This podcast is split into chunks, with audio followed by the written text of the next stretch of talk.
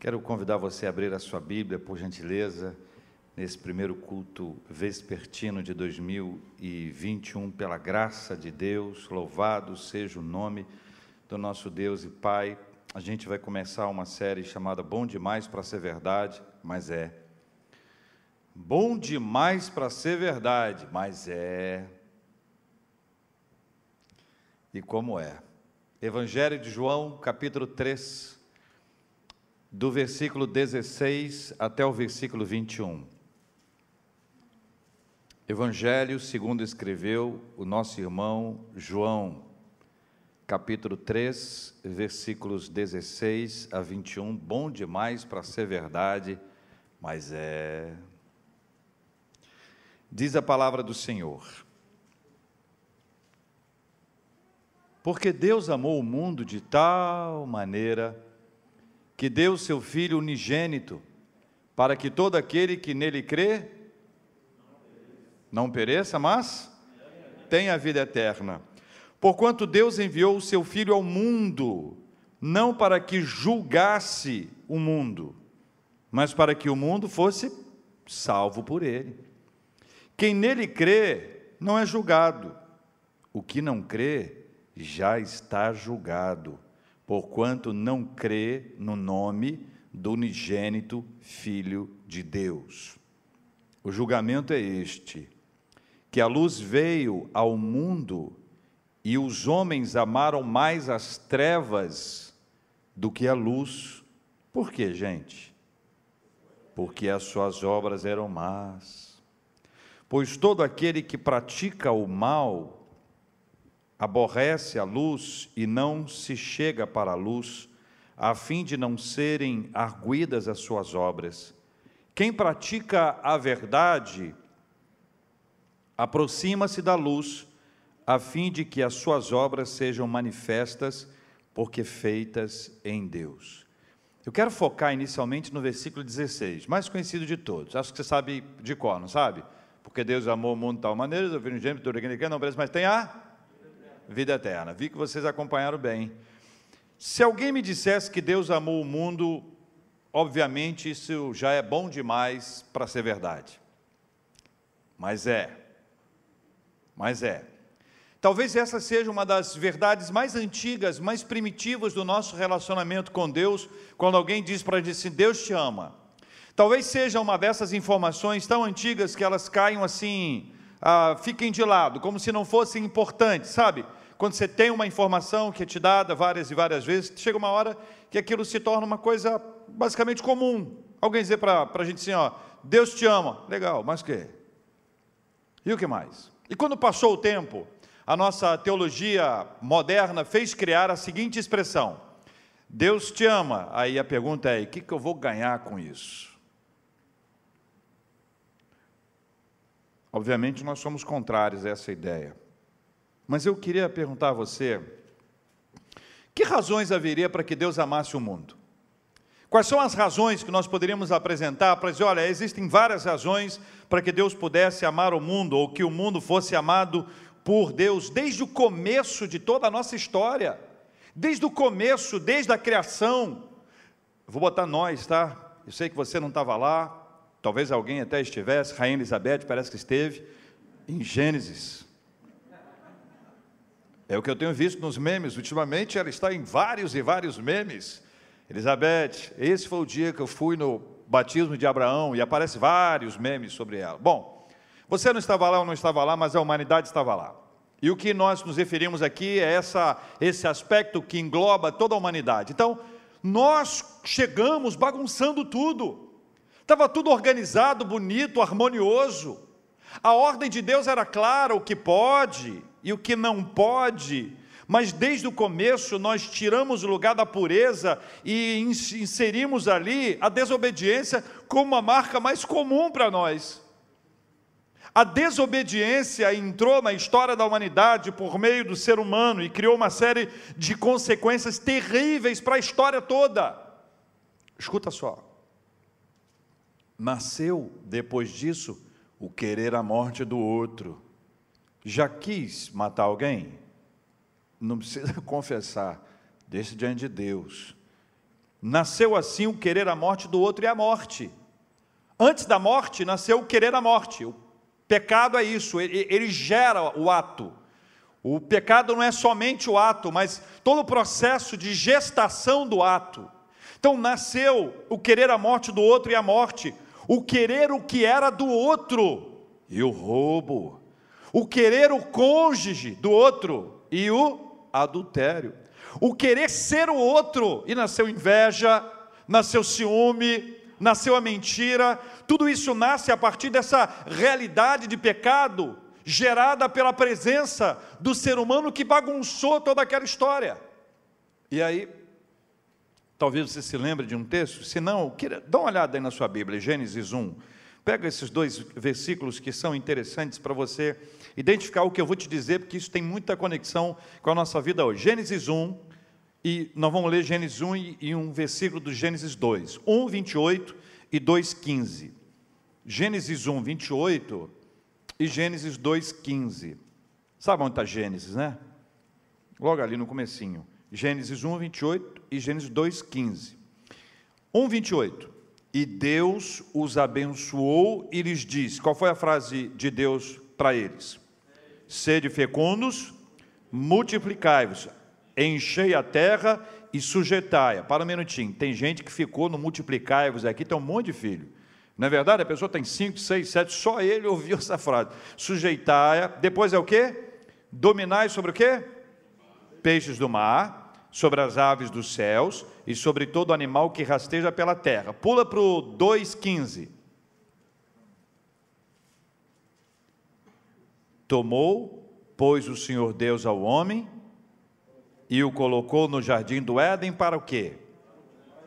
Cultivar e guardar. Nesses dois versículos aqui, que você vê uma ordem para encher a terra e sujeitar-a, para dominar, e aí fala dos animais, depois fala sobre cultivar e guardar, é aquilo que a teologia nos traz como mandato cultural do homem, um dos capítulos desse mandato cultural que Deus deu ao homem, de tomar conta de tudo isso.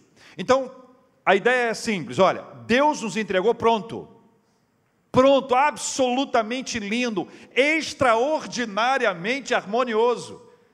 Sabe aquela coisa bem feita, bem estruturada, foi o que Deus fez, e nos entregou e disse, olha, agora cultiva aí, guarda, tome conta disso. O que a gente fez com a natureza? O que a gente fez com aquilo que Deus criou? A destruição, do ponto de vista ecológico que se vê aí, é fruto dessa corrupção do gênero humano. O pecado entrou na nossa vida, nós bagunçamos aquilo a partir da desobediência. O mandato cultural, o cuidar, preservar, cultivar, proteger, que era uma responsabilidade nossa, nós abrimos mão dela, pelo contrário, destruímos aquilo que Deus nos deu de enorme responsabilidade. A partir dessa consequência da corrupção do gênero humano, dessa contaminação do pecado, eu pergunto a você, qual razão haveria para nós sermos amados por Deus? Veja essa cena inicial, é como a abertura de uma série, é como uma introdução que sempre volta para a gente ficar conectado ao que aconteceu. Sabe quando você vê um episódio 1, episódio 2, episódio 3, tem a temporada tal, daqui a pouco tem lá um resumo. Esse resumo é para nos conectar, porque eles partem do princípio que nós não estamos maratonando, que a gente está vendo hoje, e está vendo amanhã, e vê depois, mas se estiver maratonando, a primeira coisa que a gente faz é o quê? Pular o resumo. Pular o resumo. Que razões haveria para Deus amar a humanidade? Parece bom demais. Parece bom demais para ser verdade, mas é.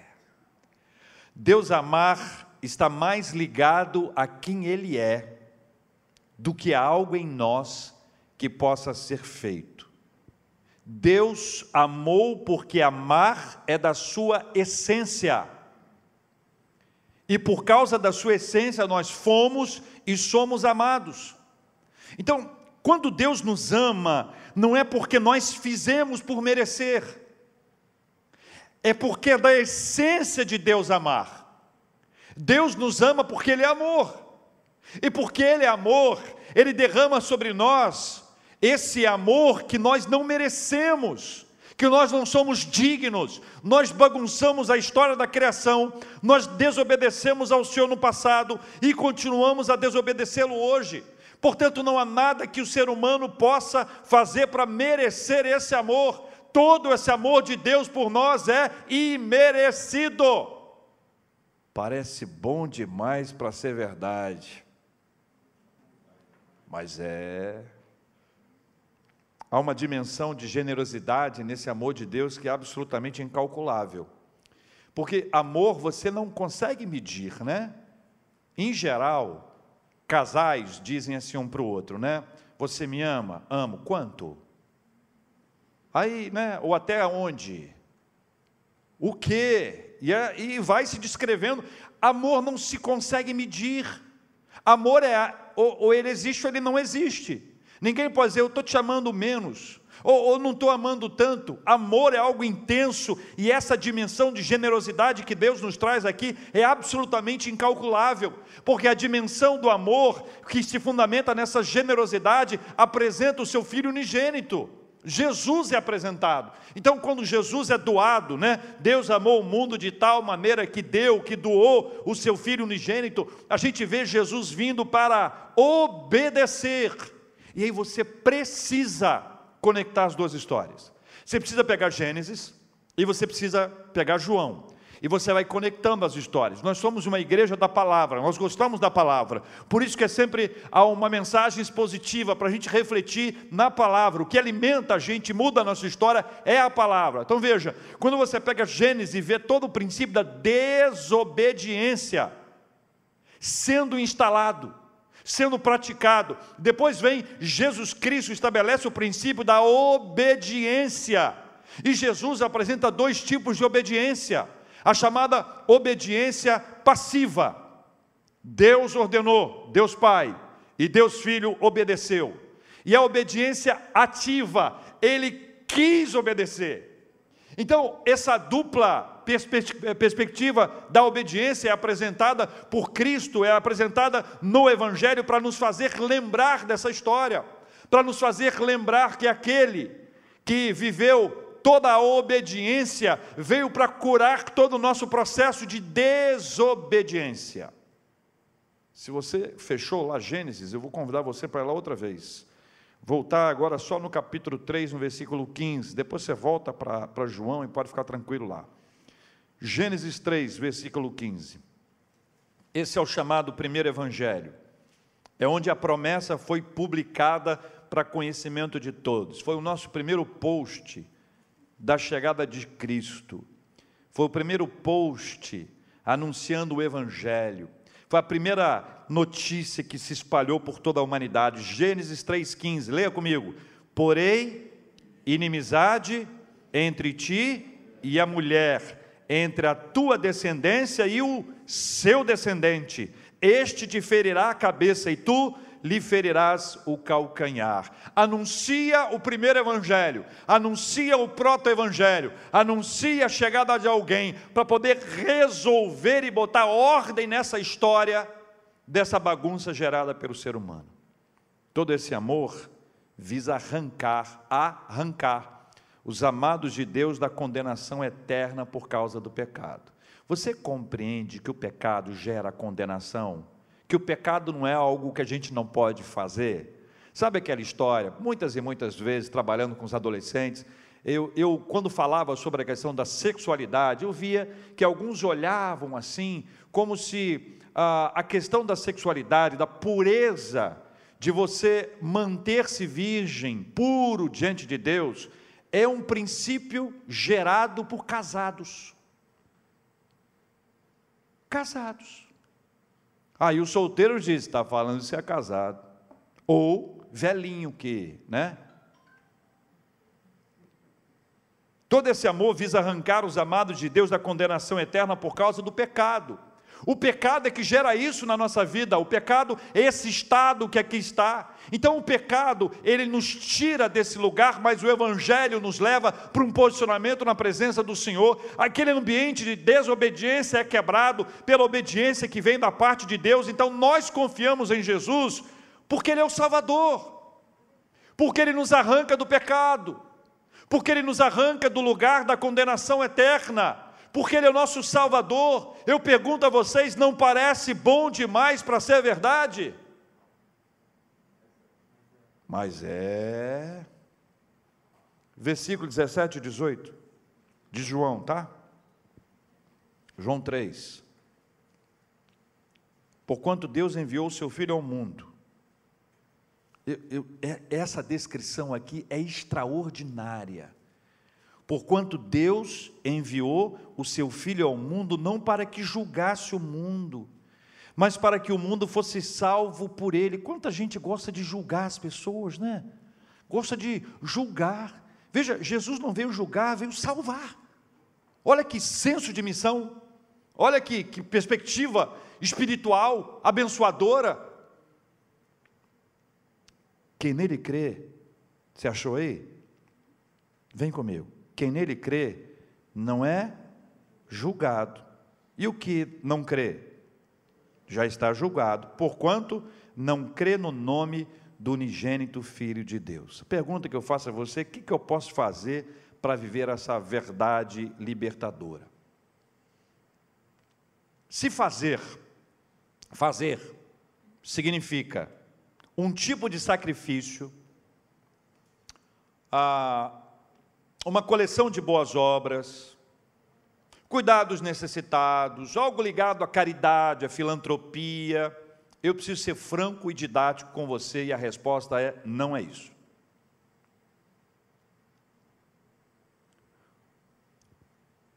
Vamos lembrar, a salvação entrou, né? O Salvador veio, Deus amou o mundo. Como é que eu faço para viver essa realidade? O que eu preciso fazer? Então, repetindo, se a ideia de fazer está conectada à filantropia, à caridade, a cuidar das pessoas que mais precisam, se está conectado a isso, a resposta é, não é isso. Se não é isso, e eventualmente alguém pode ter pensado sobre esse assunto alguma vez na sua vida, eu quero dizer a você que lendo os evangelhos não há nenhuma indicação, menção a alguém a ser salvo por meio de alguma obra, de algum feito, de alguma realização pessoal. Não tem nos evangelhos, não tem nas obras do apóstolo Paulo. Os 13 dos 27 livros do Novo Testamento foram escritos pelo apóstolo Paulo. Aliás, aos Efésios ele até instrui que boas obras seguem os salvos e não precedem os salvos. Em resumo, não há nada que o ser humano possa fazer para ser salvo. Aí deixou a gente numa situação, peraí, então o Salvador veio, e não há nada que eu possa fazer para ser salvo? Não. Exatamente por essa razão que Cristo veio. Cristo veio pela nossa absoluta impossibilidade de alcançar a salvação pelos nossos próprios meios. Absoluta impossibilidade de se alcançar a salvação pelo meu sacrifício pessoal. A impossibilidade de alcançar a salvação por meio da caridade, da filantropia, absolutamente impossível. A única chance que Deus estabeleceu foi a vinda do seu Filho. Então Jesus veio para fazer aquilo que nós não podíamos fazer. Jesus veio para nos alcançar, porque nós não poderíamos chegar ao Pai se não fosse por meio dEle. Jesus veio para que o mundo fosse salvo por Ele. Ele fez aquilo que tinha que ser feito, e Ele fez a partir do seu esvaziamento. Ele se esvaziou da sua glória, Ele homem se fez, Ele andou entre nós sem pecar, sem nenhuma mácula, sem nenhuma mancha. Ele foi preso, você conhece a história. Ele foi condenado, Ele foi torturado, Ele foi exposto, Ele foi morto, mas Ele venceu a morte, Ele ressuscitou. E porque Ele vive, eu posso crer no amanhã. Você não acha que é bom demais para ser verdade? O que nos cabe então nesse processo? O que nos cabe aqui nesse latifúndio? O que nos cabe aqui nesse processo? Se não é para fazer, se não sou eu quem faz, se eu, na verdade, eu baguncei essa história no passado todo, então, o que eu faço? O que me cabe nessa história? O que te cabe nessa história? O que cabe a você realizar? Qual é a sua parte no processo da salvação? Qual é a sua parte no processo de entender que Deus te amou e que Deus te ama? Como viver essa realidade na sua vida? O que nos cabe nesse processo é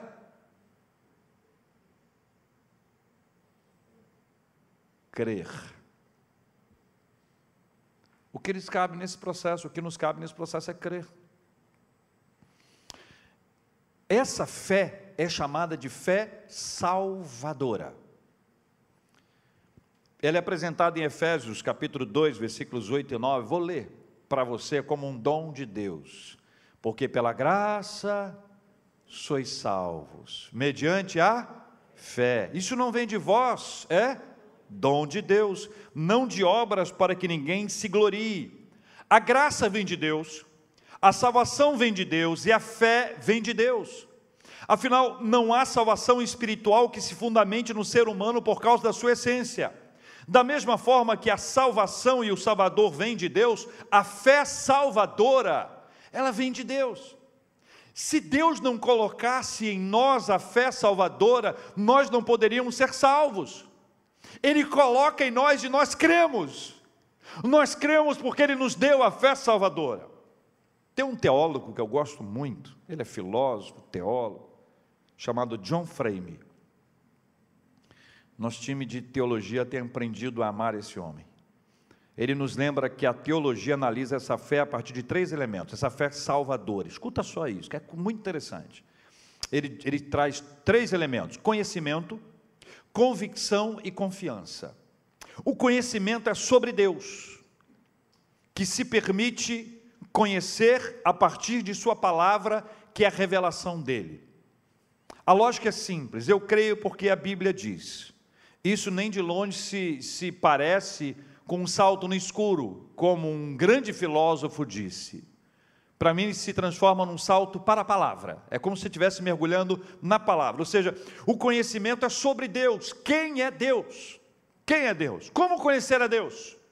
Como conhecer a Deus, senão por meio da sua palavra? Nós não conhecemos a Deus pela experiência. A experiência é parte do nosso crescimento espiritual. Nós conhecemos a Deus pela sua palavra. Quer conhecer a Deus? Quer saber a vontade de Deus para a sua vida? Quer saber quais são os segredos que Deus tem para a sua história? Conheça a palavra do Senhor. Então, o primeiro destaque que ele faz da sua análise da fé salvadora é conhecimento. O segundo ponto que ele apresenta é a convicção. Ele diz assim: a convicção está conectada ao conhecimento, mas nos leva para o próximo nível. Fé é saber e conhecer o que diz a Bíblia e crer que a revelação é verdadeira. Então, eu tenho um conhecimento, a palavra me traz o conhecimento. A segunda parte, eu tenho convicção, eu creio.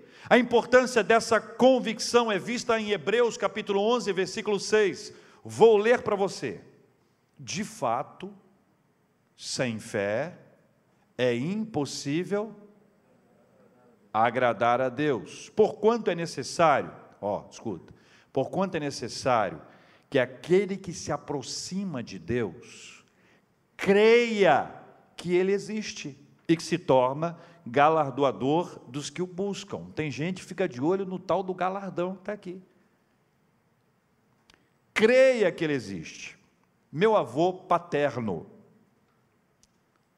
presbítero Valério Vargas, que já está na glória, ele gostava de nos lembrar que convicção e conhecimento são fundamentais, mas não são suficientes. Eu vou te explicar isso. Ele citava muito Tiago 2,19, que diz assim: crês tu que Deus é um só? Fazes bem, até os demônios creem e tremem. A frase é forte e pode chocar alguns, mas ela é bíblica e podemos atestar nas Sagradas Escrituras. A questão, dizia meu avô, é que nem todos tremem. Vou ler de novo o texto: crês tu que Deus é um só? Fazes bem, até os demônios creem e tremem. E meu avô dizia: o problema é que nem todos tremem. Exatamente por isso que o terceiro elemento é fundamental. a confiança. A confiança, ela parte do conhecimento, da convicção sobre Deus, da veracidade da sua palavra, e nos leva a confiar em Cristo como Salvador e Senhor. Então esse é um processo em que tem o conhecimento, depois você tem a etapa da convicção, e aí chega a hora da confiança. Escuta só, mais do que crer que Cristo pode salvar, porque esta é parte, fruto do conhecimento e da convicção, eu creio que Deus pode salvar, eu creio que Cristo pode salvar, é confiar que Ele é seu Salvador. E aí é uma história diferente, porque é essa etapa, que é uma etapa maravilhosa, porque eu tenho um conhecimento que Cristo salva, eu tenho convicção de que Ele pode salvar, mas agora eu tenho uma confiança que Ele é meu Salvador, e é nesta confiança de que Cristo é o meu Salvador que a gente vive e morre como meu avô, que viveu a vida inteira fundamentado nesta confiança. É esta confiança que nos assegura, fundamentada nas Sagradas Escrituras, o senhorio de Cristo está associado a uma confiança plena que nos leva à obediência. Em termos práticos, poderíamos dizer que a confiança é resultado visível da convicção e do conhecimento. Resultado visível da convicção e do conhecimento. Agora, os três elementos, eles sempre andam juntos. Quais são os três elementos? Você lembra? O primeiro é, isso mesmo, conhecimento. O segundo é, parabéns, convicção. E o terceiro elemento é, sobrou um só, confiança. Vamos falar juntos? O primeiro elemento? Conhecimento. Segundo elemento? Convicção. O terceiro elemento? Então, o primeiro elemento, você tem uma informação. Cristo salva. A segunda informação, você tem convicção, de fato Ele pode salvar, diz a Bíblia. A terceira etapa, eu confio que Ele é meu Salvador. Essa história bíblica narrada e descrita, que Ele veio para nos salvar, mas não é uma informação qualquer. Ele veio para nos salvar. Eu pergunto a você, não parece bom demais para ser verdade? Mas é. Os três últimos versículos do texto. O julgamento é este, que a luz veio ao mundo e os homens amaram mais as trevas do que a luz, porque as suas obras eram más. Pois todo aquele que pratica o mal, ele aborrece a luz e não se chega para a luz, a fim de não serem arguidas as suas obras. Isso aqui para a gente é muito prático. Quem pratica a verdade aproxima-se da luz, a fim de que as suas obras sejam manifestas, porque feitas em Deus. O contraste entre luz e trevas é muito recorrente nas Sagradas Escrituras. Nós já sabemos pelos textos que não existe comunhão entre luz e trevas. E pela prática também. Se o quarto está com a luz acesa, é sinal de que não tem trevas, não tem escuridão. Se estiver sem luz acesa, a gente já sabe disso, isso é claro. Uma rua mal iluminada é um convite, Não à toa, alguns bandidos, quando passam em próximos de iluminação pública, eles fazem da lâmpada que ilumina aquela praça, aquela rua, aquela avenida, um tiro ao alvo. Escurecem aquilo ali. Por quê? Porque eles preferem a escuridão. Tudo o que é feito às escondidas, escondido. Vou te ensinar um negócio, não sei se você já sabe disso. Duas pessoas conversando. Oi, como é que você vai? Tudo bem? Como é que você está? Oh, estou bem. Como é que você está? E você? Está legal? Está bom? Se baixar o tom de voz, é fofoca. É assim, ó. E aí, como é que você está? Está sabendo o negócio? Entendeu? A pessoa pode estar sozinha em casa, só tem os dois. Olha, que eu te falo um negócio que é comum. Sabe por quê? A gente fica com vergonha de falar. Mais ou menos. Vergonha mesmo não falaria, né? Fica um sem vergonhazinho, mais ou menos, né? A tendência que a gente tem quando está fazendo uma coisa errada é procurar a escuridão, porque a gente não quer ser percebido, a gente não quer ser visto. Quando alguém faz algo errado, ele faz isso, é isso que quebra o processo inteiro. Veja, quando Jesus Cristo veio, Ele traz essa realidade da luz e das trevas e torna isso absolutamente claro. Aos que amam as trevas, aos que amam a ausência da luz, os que se afastam da lâmpada. Salmo 119, versículo 105. Quem lembra? Não, agora é? Ah, o meu caminho. Vamos falar juntos então? Lâmpada. Deixa eu dizer uma palavra para quem é novo na fé. Não fique sem graça se alguém do seu lado souber um texto, porque isso é muito comum. A gente fica meio sem graça, que o outro sabe, eu não sei. Ou uma pessoa que nunca veio, e fala, que senha é essa? Onde é que está esse negócio que o pessoal está falando aqui? Quando nós começamos a nossa igreja, nós começamos a entregar a Bíblia no livro. E aí um senhor terminou o culto e me disse assim, pastor, me diz uma coisa, o senhor falou lá, João, capítulo 3, o que é capítulo? E eu me deparei com um mar absolutamente não navegado. O privilégio de você chamar uma pessoa e ensinar para ela, olha, o 3 grandão é o capítulo, o 3 pequenininho é o versículo, e você ensinar os textos, né, as perícopes que estão ali, e você falar dos capítulos, como uma vez uma pessoa me disse, olha, eu acho lindo o Evangelho, Jesus nasce em Mateus, morre em Mateus, reencarna em Marcos, morre em Marcos, reencarna em Lucas. Você acha que eu fiquei bravo? Claro que não. Eu disse, vem cá que eu quero te ensinar. Não é bem assim não. Não é bem assim não. Deixa eu te ensinar como é que funciona isso. A gente precisa ter paciência para aprender. Então, se alguém do seu lado souber todos os textos bíblicos, você nem fica com raiva, nem com inveja. Isso é normal. Uns sabem, outros estão aprendendo. Eu sou ruim, o meu está todo escrito aqui. Porque eu também não guardo com tanta facilidade como algumas pessoas. Meu pai me conta a história de um presbítero que ele tem uma grande deficiência visual, e ele sabe a Bíblia toda, Êxodo 13, barará, barará, barará, barará. Quem foi o pai do fulano que caiu, não sei onde, foi no campo, barará, barará. Sabe tudo. Tem gente que tem essa facilidade, então não fique assim entristecido de não ter todo o conhecimento, pelo contrário, vamos aprender juntos em nome de Jesus. Então vamos voltar ao Salmo 119, versículo 105, lâmpada para os meus pés é a tua palavra e luz para o meu caminho. Então, veja como a gente volta para a Bíblia outra vez. Se a Bíblia é lâmpada, se a palavra de Deus é lâmpada para os nossos pés, abrir mão da Bíblia é andar na escuridão.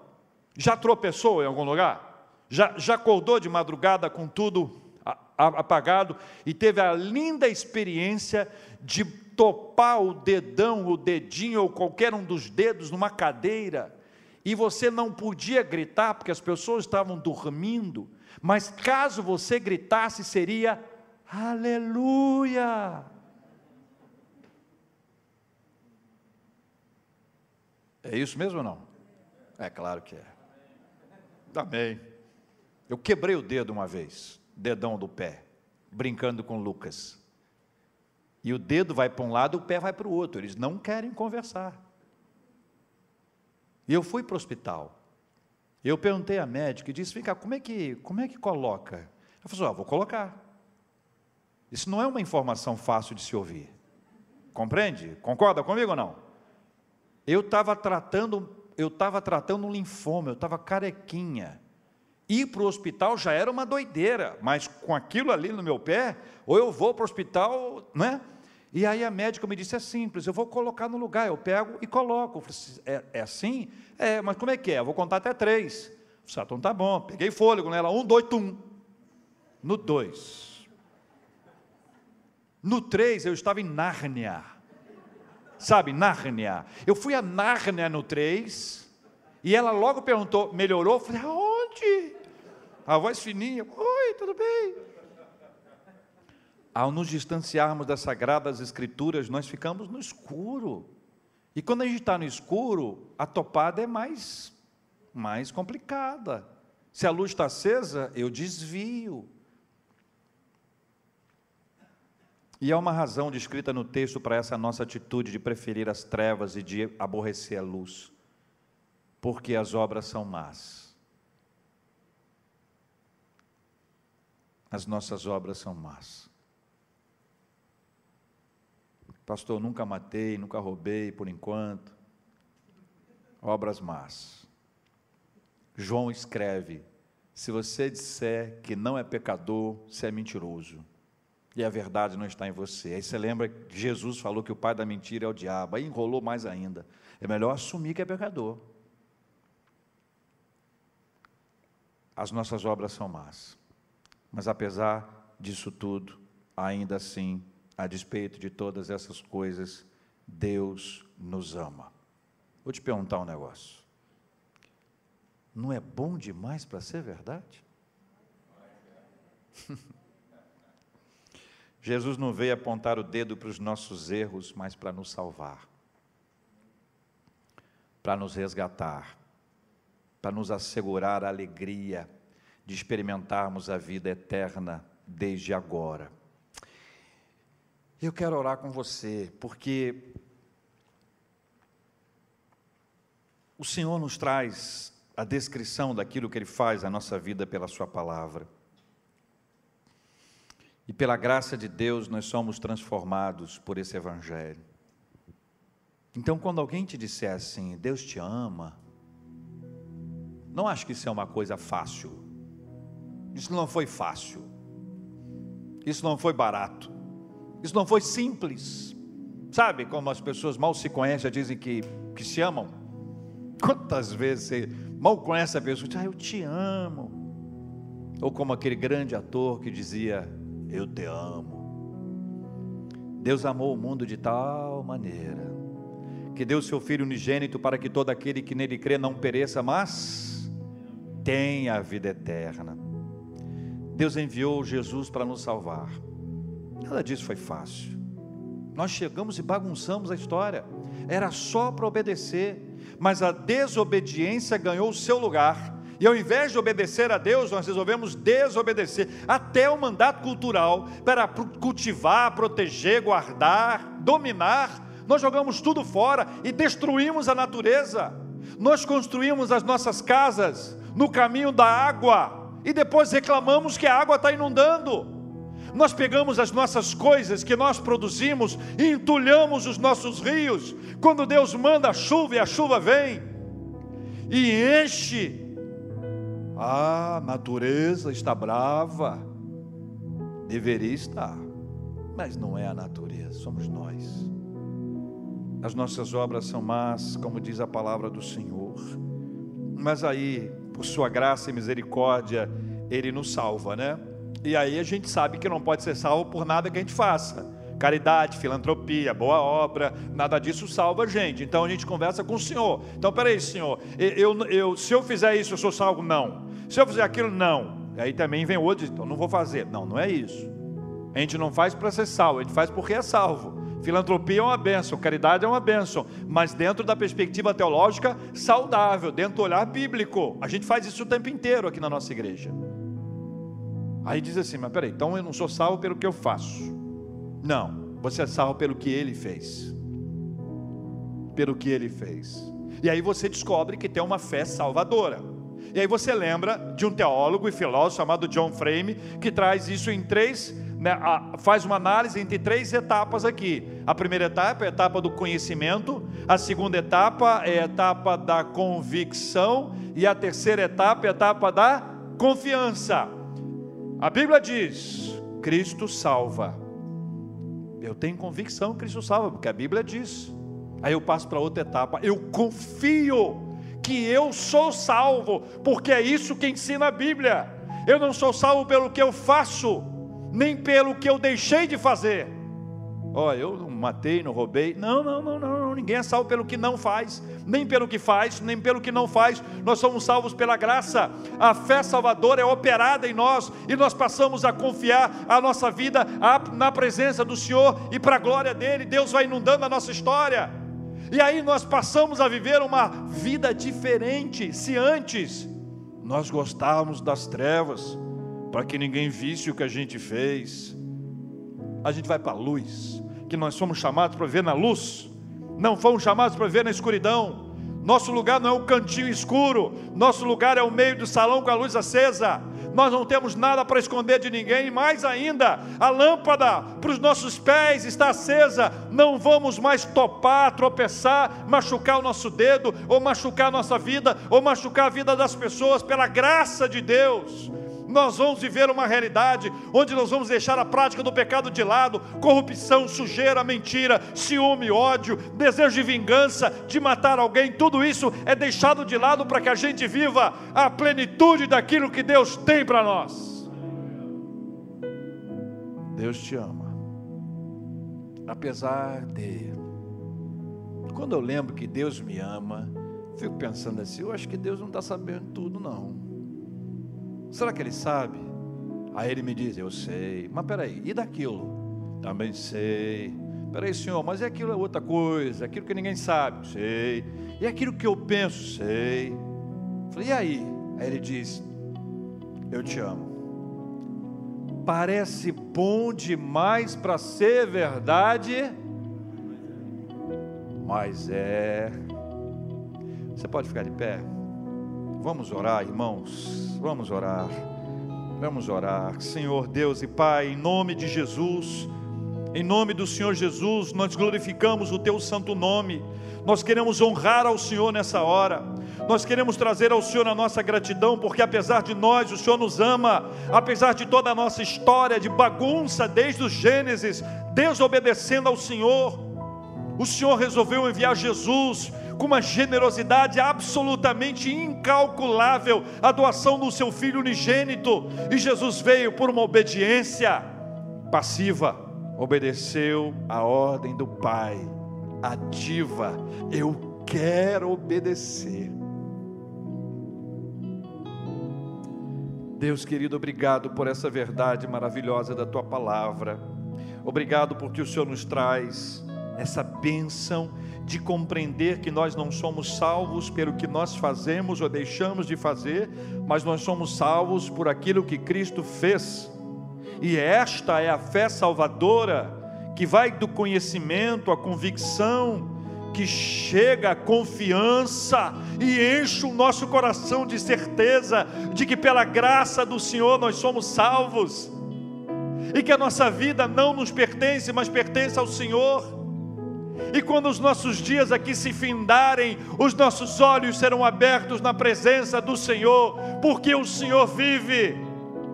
Deus querido, obrigado por tanto amor, ainda que para nós pareça bom demais para ser verdade, o Senhor nos diz que é verdade. Obrigado, Pai. Deus querido, eu quero pedir ao Senhor que com Teu Espírito Santo, o Senhor visite cada coração e mente daqueles que estão presencialmente ou acompanhando a gente pela internet neste momento. Visita com Teu Espírito Santo, toca com Teu poder, desvenda esse mistério, arranca tudo aquilo que tem sido um impedimento para enxergar, para compreender. Traga a Tua Palavra diretamente para esses corações e desperta-nos para uma vida de salvos pela graça, uma vida de amados de Deus. É assim que nós somos, amados de Deus, ainda que pareça bom demais para ser verdade, mas é. Obrigado, Senhor, obrigado. Quero orar pelos nossos irmãos e irmãs, quero lembrar dos enfermos e pedir que a bênção do Senhor esteja dentro de cada leito de hospital. Senhor, abençoe lá Juarez, o Luiz, o Elias, o Belmiro. Cuida daqueles que estão internados, tantos outros queridos, amados, preciosos. Cuida dos que estão sendo tratados em casa. Cuida daqueles que estão enfermos emocionalmente, absolutamente enfermos nas suas emoções. Nós oramos pela cura destes também. Oramos, ó Deus, para que o Senhor dê a graça do consolo aos que choram com seus corações enlutados. Pai, obrigado por estar com a gente em todo o tempo. muito obrigado pelos aniversariantes de vida, pelos aniversariantes de casamento. Muito obrigado por esse ano de 2021, porque até aqui nos ajudou o Senhor. Muito obrigado a Deus por todas as bênçãos financeiras que o Senhor tem dado aos teus filhos, às famílias, a bênção do trabalho. Deus querido, nós tudo entregamos em tuas mãos, entregamos diante do Senhor aquilo que nós temos almejado e clamado e buscado em oração, mas que nós não recebemos ainda, mas desde já nós te agradecemos, porque será na hora do Senhor, e segundo a vontade do Senhor que nós vamos receber. Por isso desde já, muito obrigado Senhor, e durante o tempo da espera, o Senhor vai nos dar força para esperar, por isso muito obrigado Senhor, e se não for da vontade do Senhor, o Senhor vai nos dar a paz, por isso muito obrigado Senhor. Por essas e tantas bênçãos, nós te agradecemos, em nome de Jesus, amém.